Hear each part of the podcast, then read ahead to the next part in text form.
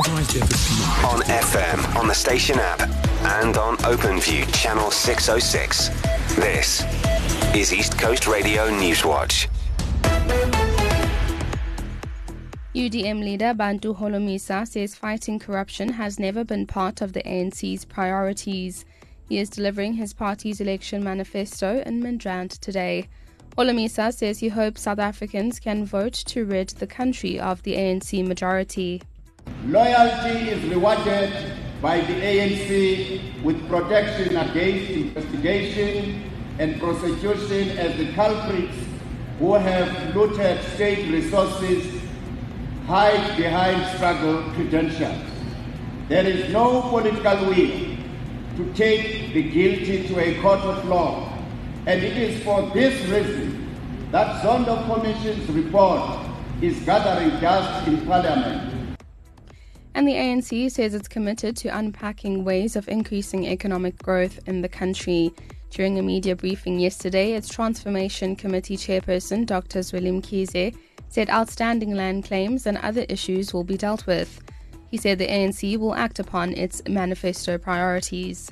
Around these issues, we've heard quite a bit about the green energy opportunities that we have to deal with. We've had the cannabis industry with its uh, width and breadth. So these are some of the areas that we are looking at how to actually help to broaden the base of our economy, but also to increase economic growth. And abroad, the health ministry in Hamas run Gaza says the death toll in the Palestinian territory has reached over 30,000 after 92 new fatalities were recorded in the past 24 hours. The ministry also says over 71,000 people have been wounded in Gaza since the war broke out in October last year. Meanwhile, US President Joe Biden says supplies will be airdropped into the region in the coming days. On Thursday, at least 115 people died and more than 700 were injured trying to get to aid trucks. Israel has denied being responsible.